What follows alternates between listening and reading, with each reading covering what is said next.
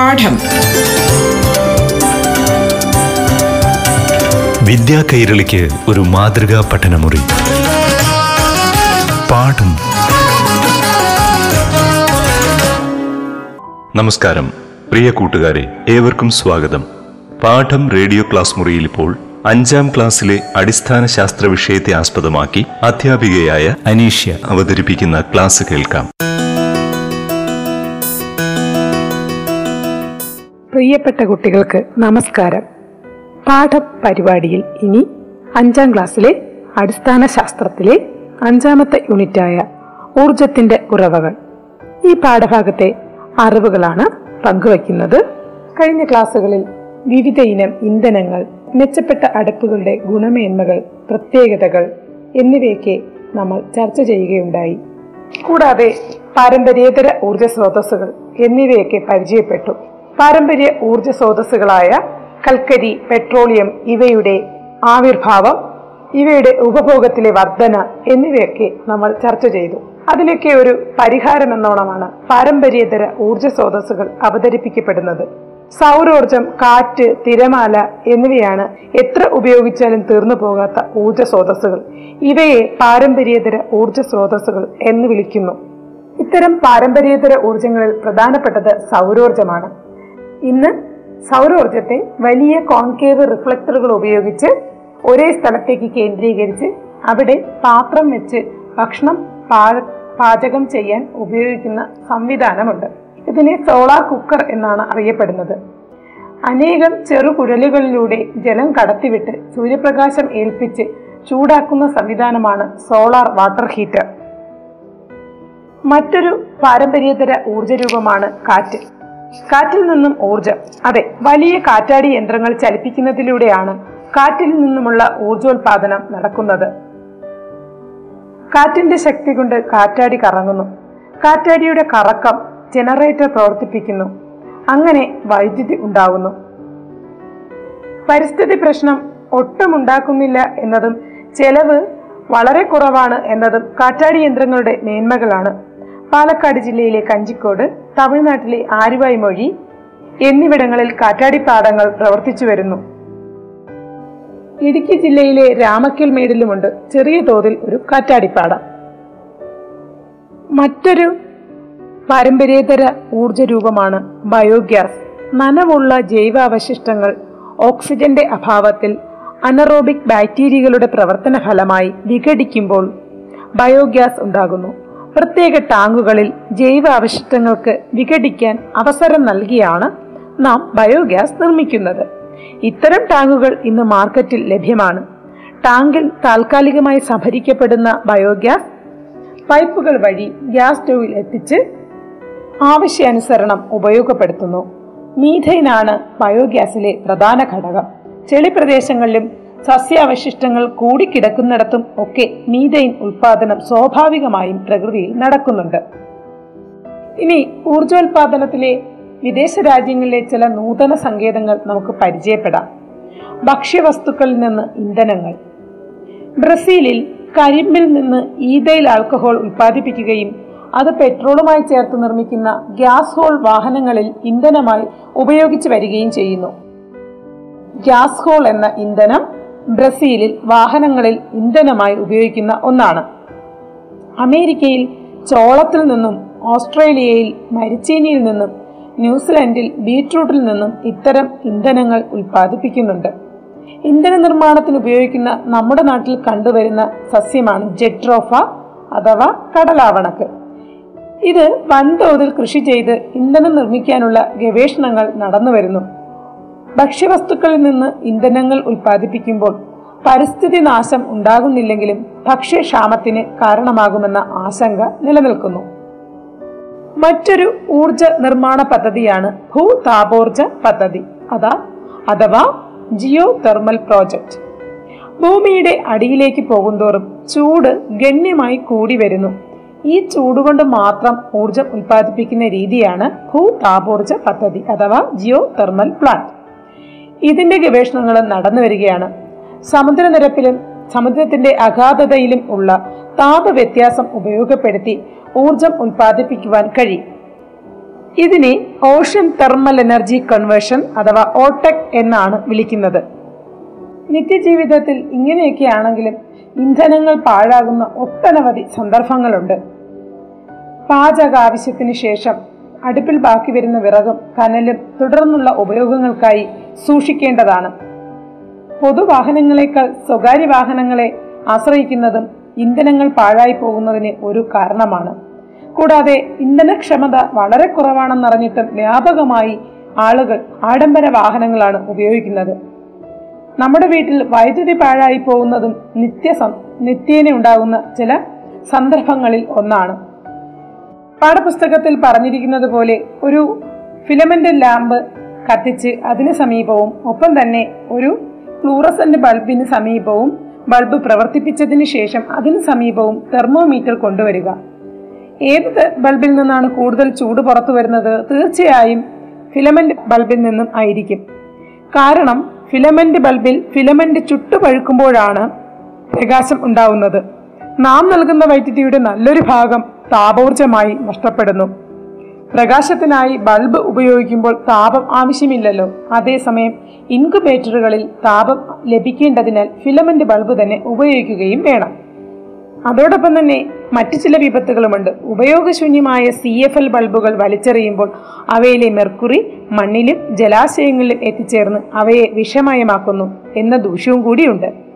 അതിനാൽ ഇത്തരം ദൂഷ്യ വശങ്ങളില്ലാത്തതും കുറഞ്ഞ വൈദ്യുതി ഉപയോഗിച്ച് കൂടുതൽ പ്രകാശം തരുന്നതുമായ എൽ ഇ ഡികൾക്കാണ് ഇന്ന് പ്രചരണം ഇന്ന് പ്രചാരം കൂടി വരുന്നത്.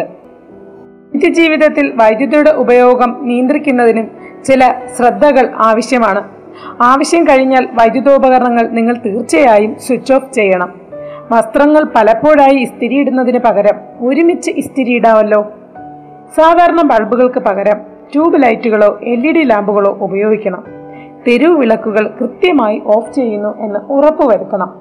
കൂടാതെ ഓൾട്ടത കുറവുള്ള സമയങ്ങളിൽ പ്രത്യേകിച്ചും വൈകുന്നേരങ്ങളിൽ മിക്സി ഗ്രൈൻഡർ റെഫ്രിജറേറ്റർ തുടങ്ങിയ ഉപകരണങ്ങൾ പ്രവർത്തിപ്പിക്കുന്നത് ഒഴിവാക്കുവാൻ ശ്രദ്ധിക്കുക. വാട്ടർ ടാങ്കുകളിലേക്ക് ജലം കൂടെ കൂടെ പമ്പ് ചെയ്യുന്നത് ഒഴിവാക്കണം. ആവശ്യമില്ലാത്ത ഇൻഡിക്കേറ്ററുകൾ ഒഴിവാക്കുക. ടെലിവിഷനും മറ്റും സ്റ്റാൻഡ് ബൈ മോഡിൽ അതായത് റിമോട്ടിൽ ഓഫ് ചെയ്ത് കൂടുതൽ നേരം നിർത്താതിരിക്കണം. വൈദ്യുതോപകരണങ്ങൾ വാങ്ങുമ്പോൾ കുറഞ്ഞ അളവിൽ വൈദ്യുതി ഉപയോഗിക്കുന്നവ നോക്കി തിരഞ്ഞെടുക്കണം. അഞ്ചു പേർ സഞ്ചരിക്കുന്ന കാറിൽ ഒരാൾ മാത്രം യാത്ര ചെയ്യുന്നതും.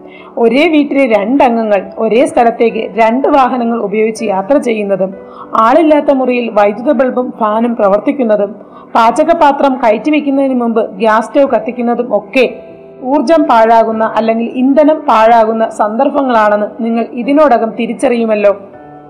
ഇത്തരത്തിൽ വൈദ്യുതി നഷ്ടപ്പെടുന്നതും ഊർജ നഷ്ടമുണ്ടാകുന്നതുമായ അല്ലെങ്കിൽ ഇന്ധന നഷ്ടം ഉണ്ടാകുന്നതുമായ സന്ദർഭങ്ങൾ നിങ്ങൾ തിരിച്ചറിയുന്നതിലൂടെ നിങ്ങൾ തന്നെ സ്വയമൊക്കെ വൈദ്യുതി ഉപയോഗം നിയന്ത്രിക്കാനുള്ള മാർഗങ്ങൾ കണ്ടെത്തുമെന്ന് കരുതുന്നു. ഒപ്പം തന്നെ പാചകത്തിനാവശ്യമായ ഊർജ സ്രോതസ്സുകളിലും ഉപകരണങ്ങളിലും വേണ്ട മാറ്റങ്ങളും വരുത്തുവാൻ നിങ്ങൾക്ക് കഴിയണം. ഊർജത്തിന്റെ ഉപയോഗം ഭാവിയിലേക്ക് ഒരു കരുതലോടെ വേണം നമ്മൾ നീങ്ങാൻ. വിറക് ഒരു പാരമ്പര്യ ഊർജ സ്രോതസ്സാണ്. കത്തുമ്പോൾ ഉണ്ടാകുന്ന കരിയും വാതകങ്ങളും അന്തരീക്ഷ മലിനീകരണത്തിനും കാരണമാകുന്നു. മാത്രമല്ല വിറകിന്റെ അമിതോപയോഗം വനനശീകരണത്തിനും ഇടയാക്കുന്നു. ഇന്ധനങ്ങളുടെ ഉപയോഗം നാൾക്കുനാൾ വർദ്ധിച്ചു വരികയാണ്. കൽക്കരി പെട്രോളിയം എന്നീ ഇന്ധനങ്ങളുടെ ഉപയോഗം കർശനമായി നിയന്ത്രിക്കുകയും പാരമ്പര്യേതര ഊർജ സ്രോതസ്സുകളിൽ നിന്നുള്ള ഊർജം പരമാവധി പ്രയോജനപ്പെടുത്തുകയും ചെയ്താൽ മാത്രമേ ഭാവിയിലെ ഊർജ പ്രതിസന്ധി നമുക്ക് മറികടക്കാനാകൂ. ഈ പാഠഭാഗത്തെ അറിവുകൾ അവസാനിക്കുന്നു. പുതിയ അറിവുകളുമായി അടുത്ത പാഠം പരിപാടിയിൽ വീണ്ടും കണ്ടുമുട്ടാം. അതുവരേക്ക് നന്ദി നമസ്കാരം. പാഠം. വിദ്യാ കൈരളിക്ക് ഒരു മാതൃകാ പഠനമുറി. പാഠം.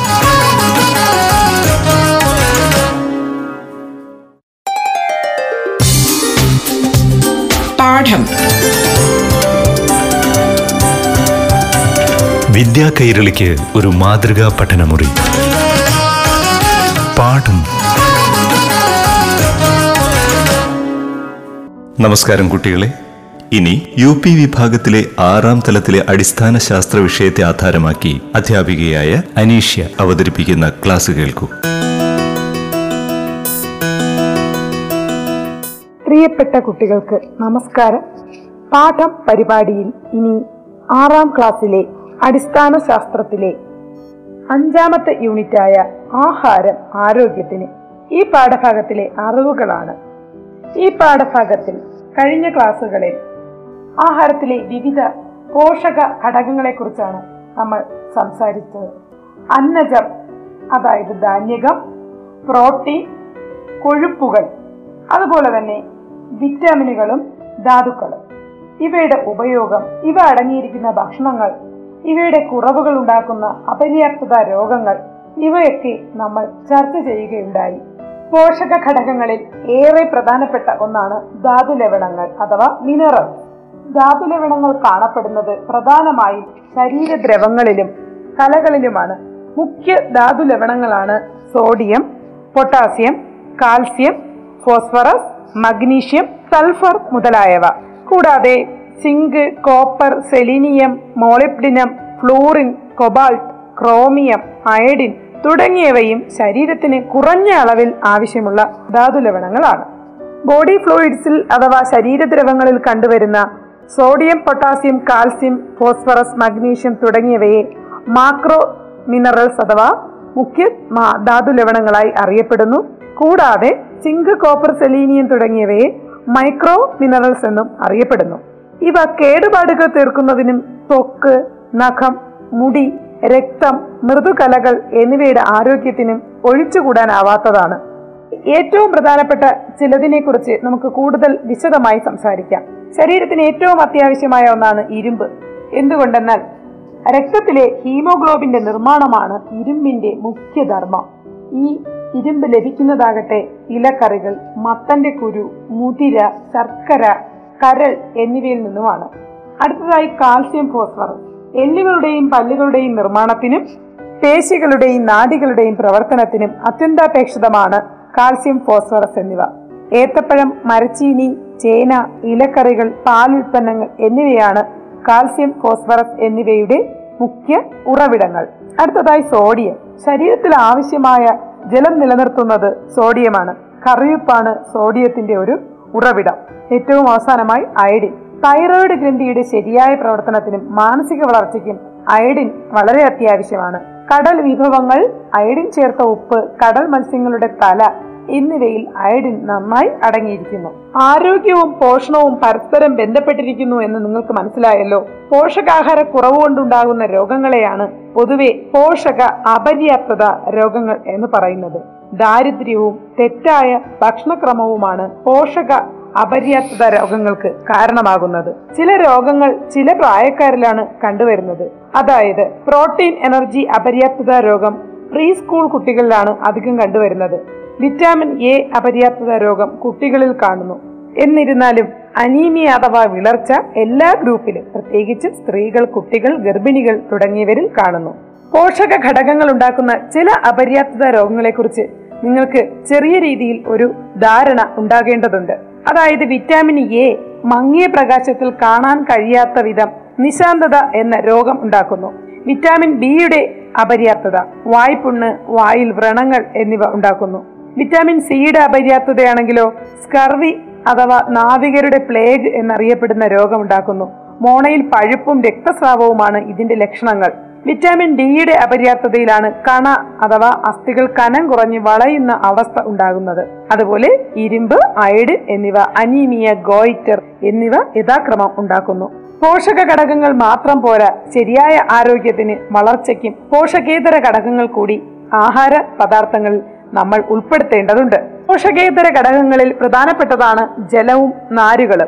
ജലം ജീവന്റെ അവിഭാജ്യ ഘടകമാണ്. ഭക്ഷണമില്ലാതെ കുറച്ചു നാളുകൾ ജീവിക്കാൻ കഴിയും. പക്ഷേ ജലമില്ലാതെ ജീവിതമില്ല. ജനിച്ചു വീണ കുഞ്ഞുങ്ങളിൽ തൊണ്ണൂറ് ശതമാനവും ജലമാണ്. പ്രായപൂർത്തിയായവരിൽ എഴുപത്തിയഞ്ച് ശതമാനവും പ്രായമായവരിൽ അറുപത്തിയഞ്ച് ശതമാനവും ജലമാണ്. ജലം പാൽ ജ്യൂസ് ചായ കാപ്പി പാനീയങ്ങൾ കറികൾ മറ്റ് ഭക്ഷ്യവസ്തുക്കൾ തുടങ്ങിയവയിലൂടെ ജലം നമ്മുടെ ശരീരത്തിനകത്തെത്തുന്നു. ഏതൊരു ഭക്ഷ്യവസ്തുവിലും കുറഞ്ഞ അളവിലെങ്കിലും ജലം അടങ്ങിയിട്ടുണ്ടാവും. മൂത്രം വിയർപ്പ് മലവിസർജനം ശ്വസനം തുടങ്ങിയവയിലൂടെയാണ് ജലം പുറത്തു പോകുന്നത് അധിക വിയർപ്പ് ഛർദി ഡയറിയ എന്നിവ മൂലം ശരീരത്തിൽ ശരീരത്തിൽ ജലത്തിന്റെ അളവ് കുറയുന്നത് ശാരീരിക പ്രവർത്തനങ്ങൾ തകരാറിലാക്കുകയും മരണം വരെ സംഭവിക്കുന്നതിനും കാരണമാകുന്നു. പോഷക ഘടകങ്ങൾ പോലെ തന്നെ പോഷകേതര ഘടകങ്ങളും ശാരീരിക പ്രവർത്തനങ്ങളിൽ പ്രധാന പങ്ക് വഹിക്കുന്നു. ജലം പോലെ തന്നെ പ്രധാനപ്പെട്ട പോഷകേതര ഘടകങ്ങളിൽ ഒന്നാണ് നാരുകൾ അഥവാ ഫൈബേഴ്സ് സസ്യാഹാരത്തിലൂടെ ലഭിക്കുന്നതും എന്നാൽ ശരീരത്തിന് ദഹിപ്പിക്കാൻ കഴിയാത്തതുമായ ഒരു ധാന്യകമാണ് നാരുകൾ. ഇവ പ്രധാനമായും സെല്ലുലോസ് കൊണ്ടാണ് നിർമ്മിച്ചിരിക്കുന്നത്. ശരീരത്തിന് പോഷക ഘടകങ്ങൾ നൽകുന്നില്ലെങ്കിലും നാരുകൾ വൻകുടലിലെ വിസർജ്യ വസ്തുക്കളുടെ സഞ്ചാരത്തെ സുഗമമാക്കുന്നു. തവിടടങ്ങിയ ധാന്യങ്ങൾ ഇലക്കറികൾ പച്ചക്കറികൾ വാഴയുടെ തണ്ട് വാഴക്കൂമ്പ് എന്നിവ നാരുകളുടെ കലവറയാണ്. കൂടാതെ തവിട് കളയാത്ത ധാന്യങ്ങളിലും പയറ് ബീൻസ് തുടങ്ങിയ എല്ലാ പയറിനങ്ങളിലും ഇലക്കറികളിലും പേരക്കയിലും ഒക്കെ ധാരാളം നാരുകൾ അടങ്ങിയിരിക്കുന്നു. സമീപകാല ഗവേഷണങ്ങൾ കാണിക്കുന്നത് ഭക്ഷണത്തിൽ നാരുകൾ ഉൾപ്പെടുത്തുന്നത് വഴി ഹൃദ്രോഗം ഡയബറ്റിക് തുടങ്ങിയ മാരക രോഗങ്ങളിൽ നിന്നും സംരക്ഷണം നൽകുന്നു എന്നാണ്.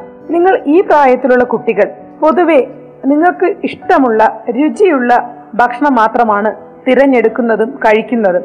എന്നാൽ അങ്ങനെയാണോ ശരിക്കുമുള്ളത്? ഇഷ്ടമുള്ള ഭക്ഷണം മാത്രം കഴിക്കുന്നവർക്ക് അതിൽ നിന്നും ശരീരത്തിന് ആവശ്യമായ എല്ലാ പോഷക ഘടകങ്ങളും ലഭിക്കുകയില്ല. അതോടൊപ്പം തന്നെ പോഷക ഘടകങ്ങളുടെ അപര്യാപ്തത രോഗങ്ങൾ കൂടി നിങ്ങളെ ഈ പ്രായത്തിൽ കീഴടക്കും. ഒരു വ്യക്തിയുടെ ശാരീരിക പ്രവർത്തനങ്ങൾക്ക് വേണ്ട ഊർജം രോഗപ്രതിരോധ ശേഷി ശരിയാ ശരിയായ ശരീര വളർച്ച മാനസിക വികാസം എന്നിവയ്ക്ക് ആവശ്യമായ അളവിലും അനുപാതത്തിലും എല്ലാ പോഷകേതര ഘടകങ്ങളും നൽകുന്ന ആഹാരത്തെയാണ് സമീകൃത ആഹാരം അഥവാ പോഷകാഹാരം എന്ന് പറയുന്നത്. പോഷക ഘടകങ്ങളും അവയുടെ ലഭ്യതയും ഒന്നുകൂടി പറയാം. ഇഷ്ടമുള്ള ആഹാരമല്ല മറിച്ച് ശരീരത്തിനാവശ്യമായ പോഷക ഘടകങ്ങൾ ലഭിക്കുന്ന ആഹാരമായിരിക്കണം കുട്ടികൾ ഈ പ്രായത്തിൽ തിരഞ്ഞെടുക്കേണ്ടത്. അതുകൊണ്ട് തന്നെ പോഷക ഘടകങ്ങളും അവയുടെ ലഭ്യതയും ഉറപ്പുവരുത്തുന്ന ഒരു ചാർട്ട് തന്നെ ഞാൻ പരിചയപ്പെടുത്താം. അന്നജം എന്ന പോഷക ഘടകം അരി ഗോതമ്പ് കിഴങ്ങ് വർഗങ്ങൾ എന്നിവയിലാണ് ഏറ്റവും കൂടുതൽ അടങ്ങിയിരിക്കുന്നത്. അതോടൊപ്പം പ്രോട്ടീൻ ഇറച്ചി പയറുവർഗങ്ങൾ മുട്ട പാൽ മത്സ്യം ഇവയാണ് പ്രോട്ടീനിന്റെ വൻ കലവറ എന്ന് അറിയപ്പെടുന്നത്. ഇനി കൊഴുപ്പുകൾ ഇറച്ചി മത്സ്യം എണ്ണകൾ മുട്ട പാൽ എന്നിവയാണ് കൊഴുപ്പുകളുടെ ഉറവിടം. ജീവകങ്ങളാകട്ടെ ഇലക്കറികൾ പച്ചക്കറികൾ പഴങ്ങൾ പാൽ മുട്ട തവിട് എന്നിവയിലാണ്. ധാതു ലവണങ്ങളാകട്ടെ ഇലക്കറികൾ പച്ചക്കറികൾ പഴങ്ങൾ പാൽ ഇറച്ചി എന്നിവയിലും. പോഷകേതര ഘടകങ്ങളായ നാരുകൾ എപ്പോഴും ഇലക്കറികളിലും പച്ചക്കറികളിലും പഴങ്ങളിൽ നിന്നുമാണ് നിങ്ങൾക്ക് ലഭിക്കുക. അതോടൊപ്പം തന്നെ ആന്റി ഓക്സിഡന്റുകളും ഫിറ്റോ കെമിക്കലുകളും ജലവും ഇലക്കറികൾ പച്ചക്കറികൾ പഴങ്ങൾ എന്നിവയിൽ നിന്ന് ലഭിക്കുന്നു.